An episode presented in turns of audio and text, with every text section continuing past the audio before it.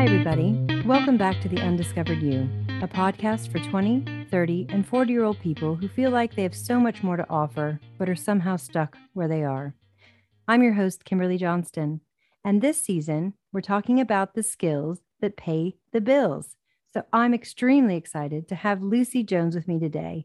Lucy's held various senior HR roles in a number of sectors. So thanks for joining us today, Lucy.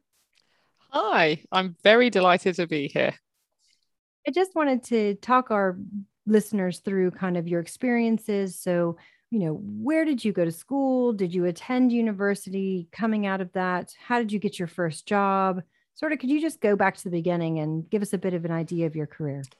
Yeah, I um yeah, I did a fairly traditional kind of school route. You know, uh, I grew up in the uh, beautiful county of Kent. I went to a, a, grammar school in Kent, and then I went on to uh, Manchester University. In fact, actually, and I I studied languages. Languages was my thing. I um, it was the kind of early '90s when you, all of Europe was opening up, and everyone was going to need people to speak French and German. And I guess you know, fascinating now to look back on that and how everything's changed. Um, so yeah, I went went to Manchester University, uh, did my degree in French, um, and I sort of did a sort of subsidiary in Japanese uh, and spent a year uh, working in Paris, in France, for a large French pharmaceutical company. And at that time, I was what they call a stagiaire or a work placement student, and I was put in um, put in the HR department. Um, so that was like my first kind of taster. I was working in the training team, um, just coordinating training, booking training, that kind of stuff. And of course, had an amazing life experience living in a different country at the age of 21, uh, living in East Paris. Um, and then I graduated, and like many people, I just wasn't ready. I didn't know what I wanted to do, um, which, you know, when you're 21, 22, lots of people don't know what they do. And I think, you know, career is a voyage of discovery for most people. And if you speak to most people about how did you end up in dot, dot, dot, they all kind of say, well, it's a funny story. It's an accident. It's a, it's not deliberate. Um, unless perhaps you've got a really strong vocation to sort of be a doctor or something. But um, yeah, I um, uh, ended up spending kind of a couple of years in Japan and some time traveling um, in Asia, again, doing lots of sort of self discovery and uh, living in different cultures and traveling in different cultures. And then I came back to the UK, and uh, quite frankly, my mom was kind of, I think you need to get a real job. And um, so I had enjoyed my time in HR. I'd done a bit of teaching in Japan. And so I applied for a sort of training administrator role actually in, a, in, a, in an American retail company. Um, went for the interview, and again, uh, Voyager Discovery. I ended up getting a job, but not the training administrator job. It was actually a, a job in the kind of what they call compensation and benefits side of HR, uh, which not my natural skill set actually. Sort of pensions and payroll and figures and numbers and um, but uh, yeah, I had a phenomenal accelerated sort of uh, path through there, and uh, also picked up my my postgraduate in in HR management. So that was my kind of early career, how I how I landed in it. But uh, yeah, not not by design, as is often the case. I really love that phrase, the voyage of discovery. And I like that idea of it not being linear. We talk a lot about ladders when we talk about climbing corporate ladders. And I think it's just a misnomer because there are very few times in your life where actually you get on a ladder, you climb it, and then you retire. And I think that's that's one thing that our listeners, if, if you are on a ladder and you're feeling stuck right now, it's probably because you need to shift to a different ladder, to a jungle gym, to a squiggly career. You know, those are all yep. those kind of phrases that people are using. But it sounds like HR then is a bit of a beast. So you talked about one area of HR, and then you talked about a different area of HR where there's pensions and that sort yep. of thing. For our listeners who have no experience in what HR is, can you give us a bit of a, of a breadth of what you've done? Because this is all about skills that pay the bills, transferable skills. And it sounds like a career in HR is one where you have to have loads of transferable skills and be able to move from one area to another. So training, pensions, give us give us a little bit of flavor of that. Yeah, and I, and I think that's that's true of many functions. You know, often people think, well, just because you do accounting, just must be just all numbers, and you know, just because you do HR, it's you know the classic one about it's really just hiring and firing people. And of course, there's a there's a lot more to HR than simply that. And for me, HR is kind of split into sort of four areas. There's there is the recruitment side, which of course is all around attraction, so marketing. You know, people now have got very strong agendas on their kind of what they call their EVP, employee value proposition. So how do you market? How do you attract talent and skills and different and diverse skills to a business?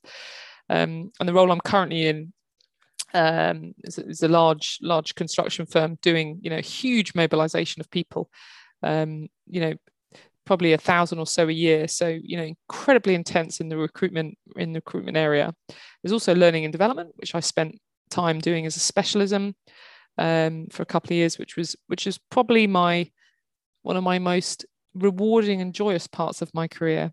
Um, because it was again something I was asked to do. And I remember at the time my boss said, "Oh, we want to take you out of a more generous role and put you into learning development."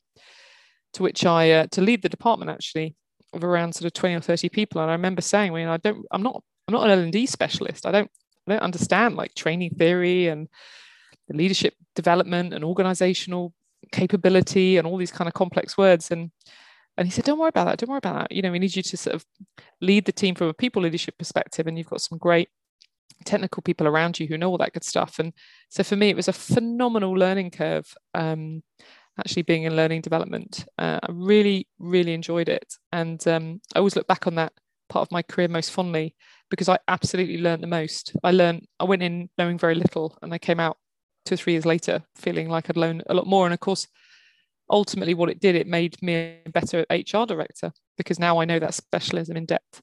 So kind of recruitment, learning development. There's the IR or industrial relations piece with unions, which is, you know, and employee relations, which is more legal, understanding about employment law and you know when things go wrong and how to do contracts and negotiate good stuff like that.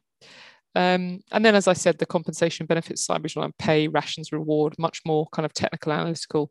So within the HR remit, there is probably any number of skills that you would you would consider. For example, if I was hiring a reward person, I'd be much more prone to look at someone with a a financial analytical type background than I would an HR background.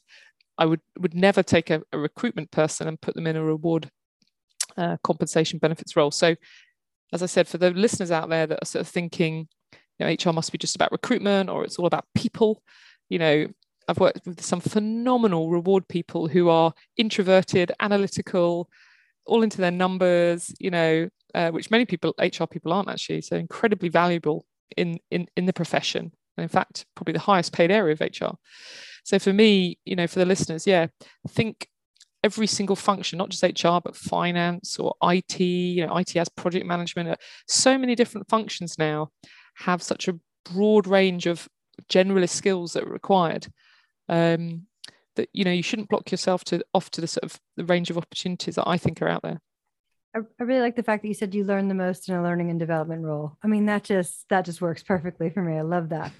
um, so I think I think one of the things I want to pick up on here is the fact that there are so many different roles within areas. Um, how do you find out something? Like obviously we're talking to you now, so we're getting some in-depth information about HR. But what would you suggest to our listeners that somebody wants to enter into an area, they want to do something there, but actually it's kind of this blocked off place for them? What could they do to get unstuck and get into that area?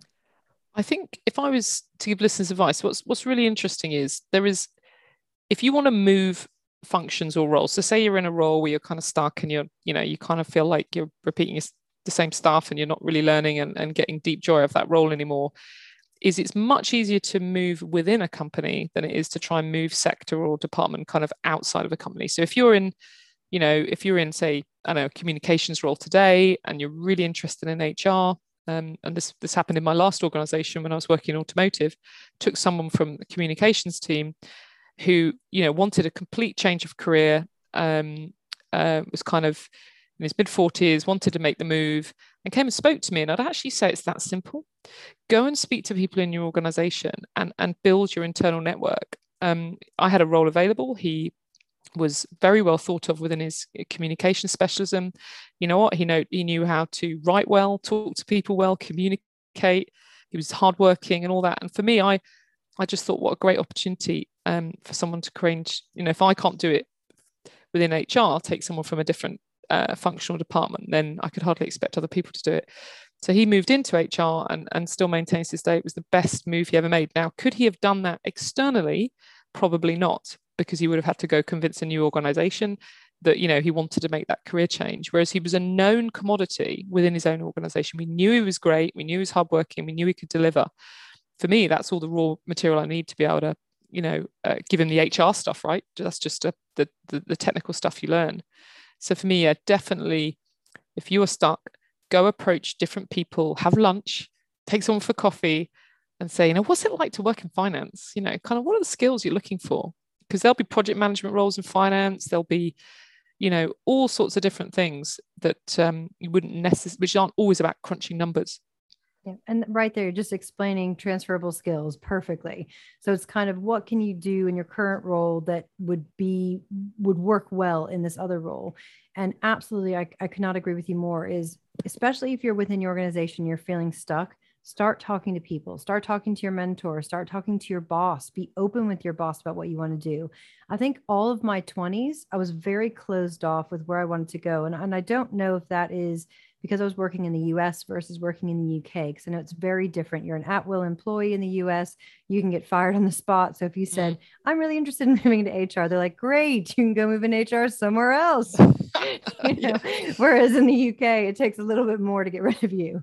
So, you know, maybe yeah. that's part of it. But for for our listeners, you know, find the people that you can have those honest conversations with. Because even if you're in a cor- you know, in a corporate where they could fire you, you're not will employee, there's yeah. still going to be people you can talk to and trust. I think different different organizations do it differently and some do it really well and and I would say the more traditional sectors um, so I've I've worked for a number of years in in in construction uh, for for a couple of large organizations. Absolutely love the sector. Just brilliant you know humble leadership phenomenal people uh, great place to just so many good good values uh, and, and and in my view you know excellent treatment of people but they're quite traditional in the you know the portfolio career really hasn't taken off. It's still you know you train and be an engineer and then you'll kind of you'll kind of be an engineer uh, or you'll stay within these what i call swim lanes.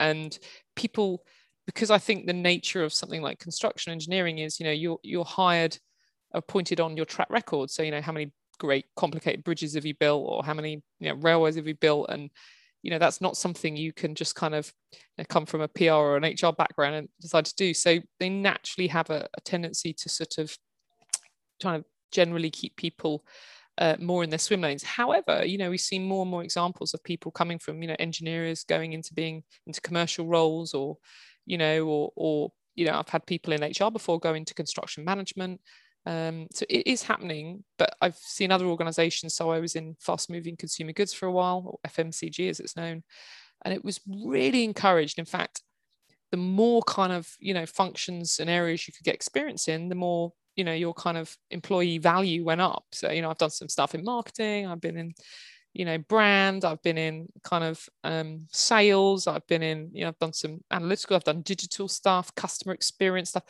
you you were you were a much more valued commodity for having done those um, different different jumps in different departments. And in fact, yeah, people, you know, I think used to come to me more in HR and say, you know, I've been in you know customer experience for like eight years. I'm getting really nervous. You know, I haven't. I need to go do something else, don't I? You know, almost talking themselves into doing a different a different function. So definitely, depending on the sector you're in, you can have you know those switches are easier. Um, uh, or more challenging? I think yes. In the financial institutions um, that I've worked in, one of the things I've noticed is the executives. Um, a lot of them have done different roles. So some of them have just jumped around, and sometimes I'll take an executive who's in a specific area and move them to a completely different area. Mm. And I can imagine that's very daunting, even if you're that senior and you're you're that executive, because you're you're moving from something that is your comfort zone, that you're an expert in, that you're known in, and you're an unknown entity in this new area. But it happens at all levels. And I think the more experience you have, the more you get those transferable skills and the easier it is to recognize that actually, as you said, when you moved into learning and development, when you're in a leadership role, it's more about leadership and relying on the technical people below you. And so when you're looking at your career, really assess where you are. Are you in that kind of technical doer stage of your career, which is it, yeah, everyone has to go through it. It's part and parcel, you know, yep. with becoming a leader is actually doing the technical bit, or you in the, are you ready to move into that leadership role where actually it's more about how do you rally the troops? How do you get everybody together? How do you have that kind of humble leadership and and that sort yep. of thing? Um, you know, and and actually one of the things I wanted I wanted to kind of step back and look at that you talked about on your journey was getting your master's. So you said that you took some time out and you got a master's. And was this while you were working? Did you do it through an organization? Um, how did you end up doing that? And is there a benefit that you would you've seen from that? Yeah, and that's that's a that's a fantastic question. And um, I actually did my uh, I did mine through um, working. So I didn't I didn't stop work. I I worked full time and I went to evening school, night school, two nights a week. Um, you know, it was a grueling two or two and a half years, if I recall. And um, you know, I remember sort of putting the pen down on my thesis, saying never again. You know, because even in your spare time, you're feeling guilty that you should be reading um, you know kind of business books and, and things like that so you just feel like you're never you're never either working studying or feeling guilty about not studying enough um, so really challenging. And i would essentially i get a lot of people again in my in my role in the, in the few years about you know should i do an mba is that going to open doors for me? You know again huge investment of money time and commitment you know and if you've got a young family or again you're trying to work full time i mean some of these things are just kind of you know really, really challenging to do. And I often, I'm not so sure that some of the, the master's degrees and the MBAs and do they really propel you to the kind of upper echelons of management and, and or do they really make you a better leader you know because you've got an mba suddenly you are you know uh, up for the next promotion and i know certainly a lot of mba providers you know claim all these kind of great things that will happen to you when you when you've got these letters after your name or this, that, and the other. And I think charterships are different because, you know, if you become a chartered ship accountancy or, uh, you know, uh, IC, so in civil engineering, or you, kind of automatically sort of, you know, kind of get a tick and you're the next rung up and it's your professional qualification. But I would be a little bit wary of undertaking academic qualifications unless you have a strong track record in operational delivery. Because I've met a lot of people with MBAs who've never actually delivered much in a business context.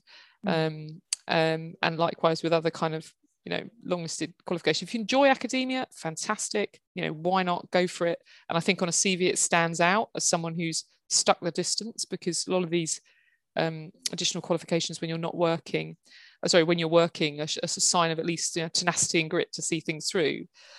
But do i think that my masters made me a better hr person? Have i used a lot of those uh, that theory and stuff in my work? No, not really.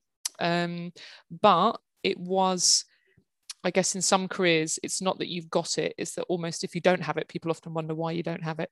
Mm. So for me, yeah, for, for the academics that I probably disagree. So I think do it for the joy of it. Uh, do it because it will it will it will certainly stand out and help you but definitely don't go around collecting kind of brownie badges of qualifications thinking it's somehow to it's going to change your career because the questions are always going to come you know oh you've done this great you know blah blah blah actually so how's what does that look like in practice? Because that's what i'm mm. doing. If i'm hiring you i'm i'm buying you for your skills and what you're going to bring to the party. And if you've never practically done something then you're not that valuable perhaps as valuable as you think you are. I think that's great advice. Um, so stepping back you have had some really varied roles in your career. Uh, mm-hmm. and you have you've had some very senior roles. You've moved from some huge you know household name organizations to other huge household name organizations i think some of our listeners might be stuck because they have what i like to call the loyalty issue mm-hmm. and it's essentially you you work for a company you have got either great benefits a really good retirement plan you have you know flexible working arrangements. You have something in place that's holding you back. So that's the reason why you're stuck. Yep. How did you yourself make that determination that it was either time to go where to go? How did you do that jump? Can you can you give any advice to listeners on sort of what lucy did in her life to make those jumps yeah, and I think it's really interesting because you know I've got a number of people I've known over the years. You know, stayed with the same company for like thirty years, or um, you know, um, you know, stayed very much in again their swim lane, done the same job, but for the same kind of type of company, the same type of sectors. And I guess it's some of it is a question of also you know self confidence and actually. I suspect all your many of your listeners, um, you know, you're better than you know you are actually, and I think sometimes you know it's the fear of stepping out into the unknown. And there are some very compelling as you say some very compelling anchors for you to stay in an organization. You know wow they let me you know they let me kind of drop my son off every wednesday morning quite late. And that's you know i'd hate to lose that if i went to a new company. But you know life's changed. You know all companies virtually many companies now are realizing if they don't offer some degree of flexibility they're just not going to get the talent. Um, so think think of all the things that you the reasons that you stay and there might be good reasons to stay and some people stay i know um, uh, naming names someone who's you know, say in a large telecoms business for many many years you can have a portfolio career within a very large global organization which which in itself can be you know a career within a career if you like without having to actually leave leave leave leave leave that leave that corporation. But for me i think you know i've always had a thirst for sort of new and different things and wanting to go and experience different things. And again i, I passionately believe it it ultimately makes you better at your job. And even um, the organizations where you go and it doesn't work out you know culture doesn't suit you. It's a bit like relationships. And i always tell this story and people always laugh that work is like a relationship. You know sometimes it's great sometimes it's not great. You have to really work at it. Sometimes you feel like leaving. Sometimes it's you know excuse me deep deep joy but ultimately there are times when you think i need to move on. It's it's you know it's better for me to move on. It's not it's not working for me anymore. And for me that's probably down to learning. I'm not learning new things. I'm doing the same things i did six months ago a year ago. I need to go and do new stuff. And i think you can really only get that in in different organizations and ultimately different sectors. Hmm. so so basically um, was there ever times you talked about regretting a move um, yep. and or you go somewhere and the culture is not what you expected it to be or it just doesn't their values don't really match up with what you're doing did yep. you ever leave somewhere go somewhere else and kind of either immediately or within a couple of months been like oh this was a bad move and if so what did you do about it yeah tricky i mean i actually if i look back i've i've always been and i think that's again advice to listeners always really think about the type of organization where you want to work. And you know they all do have very different cultures and different ways of working. And some are very similar you know some are very long hours cultures some some you know don't someone some organization very performance oriented. You are expected to deliver numbers hard numbers commercial outcomes all that kind of stuff whereas others you know sort of more people development organizations perhaps not so focused on performance. So if you're ever thinking about moving do all your due diligence. Just don't, you know, yeah, of course, look up the financial numbers and how many employees they've got and where they're located, but also try and get some really tangible stories um, around the type of culture that, that, that's in. And there are many websites now and ratings, um, uh, sort of apps and things that can tell you what people say about a company. For me, I I haven't necessarily made yeah moves where I thought, you know, a couple of months down, ooh, this this was this was really wrong because I think I've always thought you got to give everything kind of six months at least because again, like any new relationship, you're finding things out, things are different. You know, some companies are very advanced technologically and very digitalized, and others are quite backward. And you think, wow, this is, you know, I feel like I've sort of stepped back five years. Um, but for me, I think I'd always say, unless there's something, of course, grossly grossly disturbing about a company in terms of the people or is to just give something time give it give it 3 to 6 months before you kind of pull the plug. But but also if it's not right and it feels wrong and in your heart it feels wrong and in your gut then leave. Because ultimately it's like staying in a bad relationship and it's just not going to work for you and it's probably only going to get worse. Um, and you're going to become unhappy. If you're unhappy at work you're typically unhappy at home because um, you'll take that home with you yeah, I think the the relationship is such a good analogy. And if you think about the amount of time you spend at work, mm. if you're miserable there, I why are you still there? I often yeah. ask this question of people that I coach or I mentor. If you're miserable, why are you still there? So if you're feeling stuck and miserable, do something about it. And it could be as easy as go have some coffees with people to find out, even within your own company, as you said, Go yep. find some people that are doing something different. Write down the things that bring you joy. Write down the things that actually excite you about your job or something that, you know, talking to people. I'm a huge extrovert. So I love talking to people. I love being around people. People that are more introverted might really love focusing and doing numbers and spreadsheets. Like, don't give me a spreadsheet. Just don't want it. You know, someone else can do that. Someone else is the expert in that and they will do that and they'll love it, not me.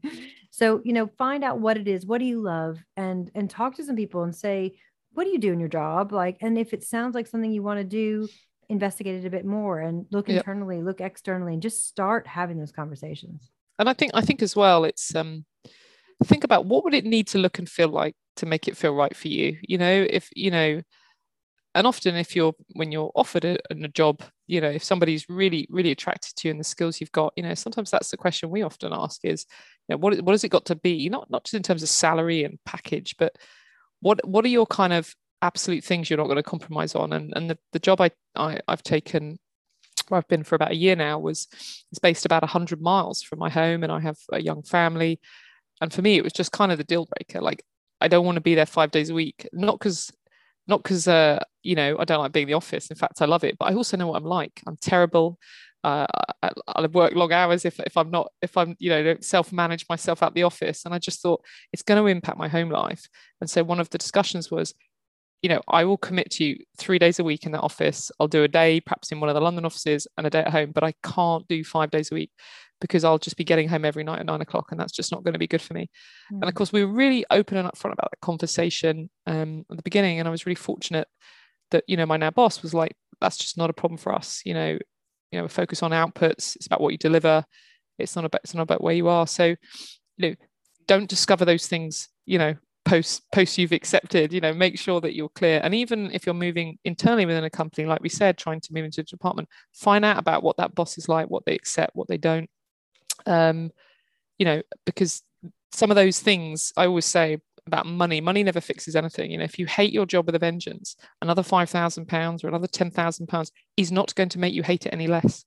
You will still hate it. Uh, and it won't even feel that sweet after three six months. It'll wear off very fast. So for me do what you you know do things that you like um, and and always kind of value those non-financial benefits of a role which might be a bit of flexibility. It might be having a great boss. It might be uh, you know cool office. It might be the fact that you cycle you know from from the station to the office and it keeps you fit and keeps you thin mm. um, those are all non-financial but actually really important uh, things about the work dynamic, about the work relationship. Do you have any suggestions for people? So if you're going into a rather senior role and you're, you know, you are an outstanding candidate, it's quite easy to say, I'd love to talk to some people in the team. I'd love to have some time with them. But if you're a little bit more junior, um, other than other than accessing the websites that you mentioned, some of which um, are probably better than others, and some of which are probably areas where people who are unhappy might go. Yep. So it, it's sometimes it's a bit hard sure. to, to gauge that. Um, would you say that that even if you're junior, that's a legitimate question in terms of can I talk to a few people in the team, or are there a few other people in the organization I can speak to? Yeah, I think I think what's really important is um, and it's funny, isn't it, that people take jobs. It's a bit like buying a house. You buy a house, you know, you look around it for 10 minutes and you spend an enormous amount of money, you know, on a property you would never, you know, whereas you might spend, you know, an hour trying a dress on and off before you before you actually purchase it. And jobs are a bit the same. You go for an interview, you have maybe an hour talk with someone. You might even have a second interview. You know, again, and some people have never even visited the workplace where they're going to actually work. Um, and then you know, not meet any of the team people, not even meet their potential team, and yet then take you know quite a size. You know, the company's making a huge investment in somebody buying buying something that they don't actually know how it operates, looks and feels. So I think even for a junior person, um, you know, before accepting, you know, if, if it was looking like a really positive sort of conversation is to say, you know, would it be okay if like I could have a coffee with one of the team members, just like get a get the get the lowdown on kind of how how things work around here, and you know, and I actually think as as someone who certainly at the moment is in the employment employment game in terms of lots of recruiting, I'd be delighted by that because I think that's that's someone showing real proactivity around wanting to make sure that they fit, uh, making sure that you know they're going to be able to do their best, you know, contribute, they bring their best self to work.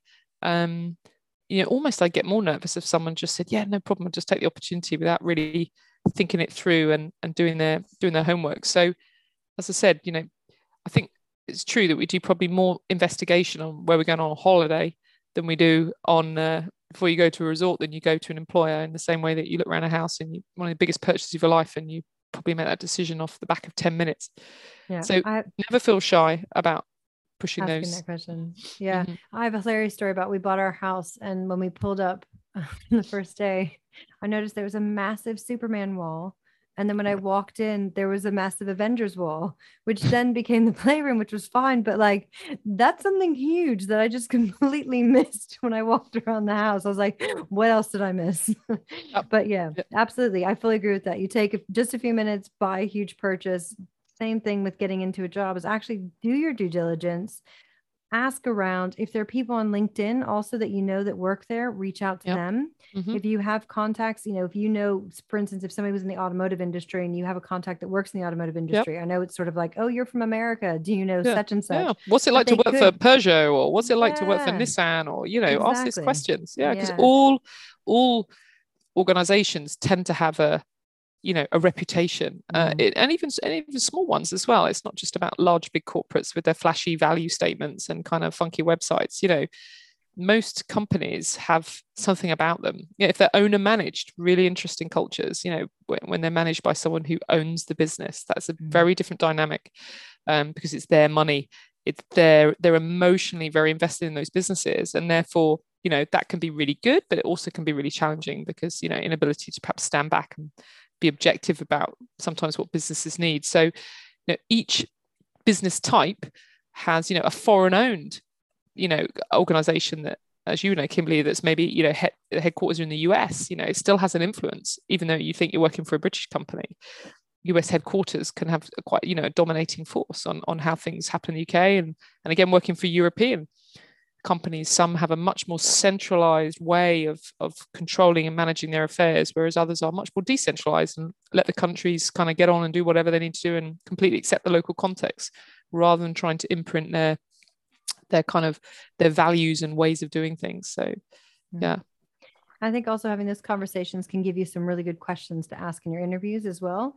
So, really good, really good tip for on your interviews. So, along this way, you've had this amazing career. You have done some awesome things. I mean, going to teach in Japan in itself was a dream of mine that I never got to fulfill. Uh, you know, studying, studying and working in France, um, coming back over to the UK, doing these kind of senior roles. So along the way, using these transferable skills, doing all these things, what did you discover about yourself? I think, you know, it's a bit, you know, a bit like life. You know, you you as you as you move through your career, you learn more and more about yourself. And I, I always maintain you should never get to a senior position and not actually kind of almost be at peace with, you know, what you're great at, what you're not great at, what the watch outs for you, you know, what are your derailers. And, um, you know, nowadays I obviously you can imagine I've had many sort of psychometric reports done on me over the years. And, you know, I actually did one the other day for a, uh, a new piece of work I'm doing. And I sort of laughed saying, yeah, tell me something I don't know. So I learned a lot of things, and I learned to. I certainly think as a woman, and I've worked in lots of male-dominated industries, is to just get comfortable with yourself and and and try not to focus on your development areas. One of my frustrations is we all kind of try and focus on our development areas. And you said one earlier, Kimberly, you like, you know, don't give me a spreadsheet, don't give me like loads of numbers and detail. You know what? That's probably always going to be, uh, you know, a development area for you. But you know what? That's not the job you do. So, uh, you know, focus on what you're great at. And if you're a great you know, accountant or a great lawyer, whatever, yeah, it's no surprise that you're, you know, necessarily might not be creative or whatever. But we spend a lot of time focusing on what we're, not what we're great at. And you're probably always not to be great at numbers. That's just a fact. But absolutely leverage all the things that you are phenomenal at. And I've, I think you have to find, you know, get peace with yourself that you know we're all different. We all bring different things to the party. Some of us are big picture some of us are detail like you say some introvert some extrovert. Um, you know and introverts can be phenomenally effective um, certainly with dominant dominant teams and you know everybody plays a different role. And so for me what i've learned is try not to be too hard on yourself about the things you're not great at and actually try and leverage and focus and recognize what you are good at. Um, so um, I often laugh, certainly being construction today, you know, you never give me, you never let me build a bridge, you know, be upside down with all the things on back to front. Um, but give me something much more creative, visionary, and strategic, and I'm you know much more at peace. So that would that would kind of be be my advice is I've definitely learned to stop trying to always address all your shortcomings. Mm. um, know that no no you've got them for sure know you've got them that's very important. Um, but maybe just find peace with them I like that a lot. And, and the other thing, just to pull on there, is you know, I do a lot around inclusion and diversity. And this is such a poster for diversity and for inclusion because you are better at something than I am. Somebody else sitting at the table is going to have a different skill set. And when you have that diversity of thought and that diversity of ability around the table, that's when the magic happens because you mm-hmm. have the person that's actually looking at the detail and saying, Lucy, if you build that bridge, it's going to fall down. And you're like, but it's going to look amazing, you know, and, and then I'll be there cheering you on, being like, you can do it, Lucy, mm-hmm. as your encourager, you know, so you have, you have these people around the table, but you have to have the people that can call out the risks. You have to have the people that can pull the brakes when they need to, the people that can crunch the numbers and that diversity around the table really helps. And people with different backgrounds will bring different diversity people with different educations you know all those different things. So that's just my little rah rah rah for inclusion and diversity. No but i think i think it's a really important point because you know this is helping the kind of portfolio career trajectories that we're seeing today as which i genuinely don't think we saw much of say 10 years ago and certainly not 20 you know you became an engineer that's where you stayed or you became an accountant that's where you stayed. And and people are now you know and it's funny the conversations you often hear about recruitment you know the wild card the kind of the diverse candidate. These these are these are real discussions now of and you know what? I was actually talking about someone only this week you know uh, about doing a particular position. They're like yeah but that person's actually from a finance background you know and of course then the discussion was but that's what makes them so effective although they were in a commercial role. So you know people are you know the dial is turning. People are beginning to realize that actually the more you know diverse your skill set the more valuable you are. Um, and of course you'll always have technical specialists like we said who who have a, a straight line and are phenomenally brilliant at what they do. But nowadays it's definitely i think a, a real advantage in the same way that i've jumped sectors. You know looked at my linkedin profile it's like worked in various sectors. Um, and that's better than saying i've spent x you know number of years in in one sector. So so for me yeah don't see it as a barrier actually see it as something that you could potentially bring to the party. Mm. we talk also a bit about culture add and value add instead of wild cards. So trying to mm. actually change that vernacular a bit as well. No i agree. Yeah so I've got to ask you the question that we ask every single one of our guests on the Undiscovered You, and that is what is the best piece of advice you've either received, you've told someone, you've overheard, you may have gotten out of a fortune cookie. what's the what's the best piece of advice that you've ever gotten? And uh, it's a little bit of a reference to what I said earlier, but you know, when you stop learning, it's time to move on. Um, and that's been true. That's not mean leaving the organization. That might mean leaving, a, you know, moving a role. And and for me, that's been kind of every three years, max four years or so. I think you know, you spend a kind of year getting to know a role, a, a second year kind of getting really comfortable, and a third year kind of nailing it, and then wondering kind of what's coming next. And and definitely, you know, one organization I probably stayed in too long, and and I thought, you know I really did stop learning um, some time ago, and you're almost scratching around to kind of do new things, and and inevitably that leads to kind of, you know, um, you become a bit kind of disillusioned and unmotivated. So, you know, get motivated about perhaps doing something new, um, and just the thought about it, a bit like your holiday. Get thinking about what's the next, what's the next place to go, and how could it be like? What could it, what could it offer you? Um, what could this new this new relationship um, bring for you and bring for them. So for me, definitely, you know, keep learning uh, and stay where you keep learning. And as I mean, conversely, it's not always about moving on. If you're learning loads and deeply passionate about your job and highly motivated, then you're in the you're in the right game. Fabulous. Well, I I love the idea of a voyage of discovery. That's what you started with. I love the idea of keep learning. I love the idea of relying on people with technical expertise below you and using your leadership skills in the ways that you can, how you've shown us how you used your transferable skills, and just walking us through this. Lucy, this has been incredibly exciting for me, and I hope for our listeners as well, and motivating for people who are feeling stuck to get themselves unstuck. So thank you so much. Thank you, Kimberly. I hope you enjoyed this week's episode. Join us next week when I speak to Eileen Willett, the co founder of Cucumber Clothing, all about transferable skills in the episode The Skills That Pay the Bills. Don't forget to subscribe, like, and comment below, and I hope that you're one step closer to discovering the undiscovered you.